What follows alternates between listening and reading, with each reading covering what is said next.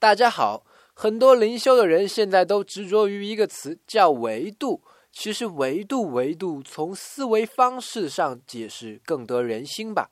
点式思维，执着于一个点上的人，生命自由度是零，没有灵活性。而撞到南墙不回头的人，那是线性思维。而现在一般人的二元思维方式。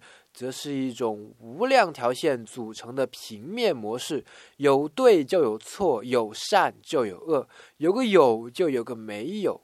而自由度更大的是另外一种立体的思维方式，就像法官站在法庭调查一样，跳出事物的本身，作为一个观察者来观察事物。其实思维方式并没有高低之分。要分的也是我们处理的是怎样的事情而已。今天回复“思维”两个字，给你看一篇文章。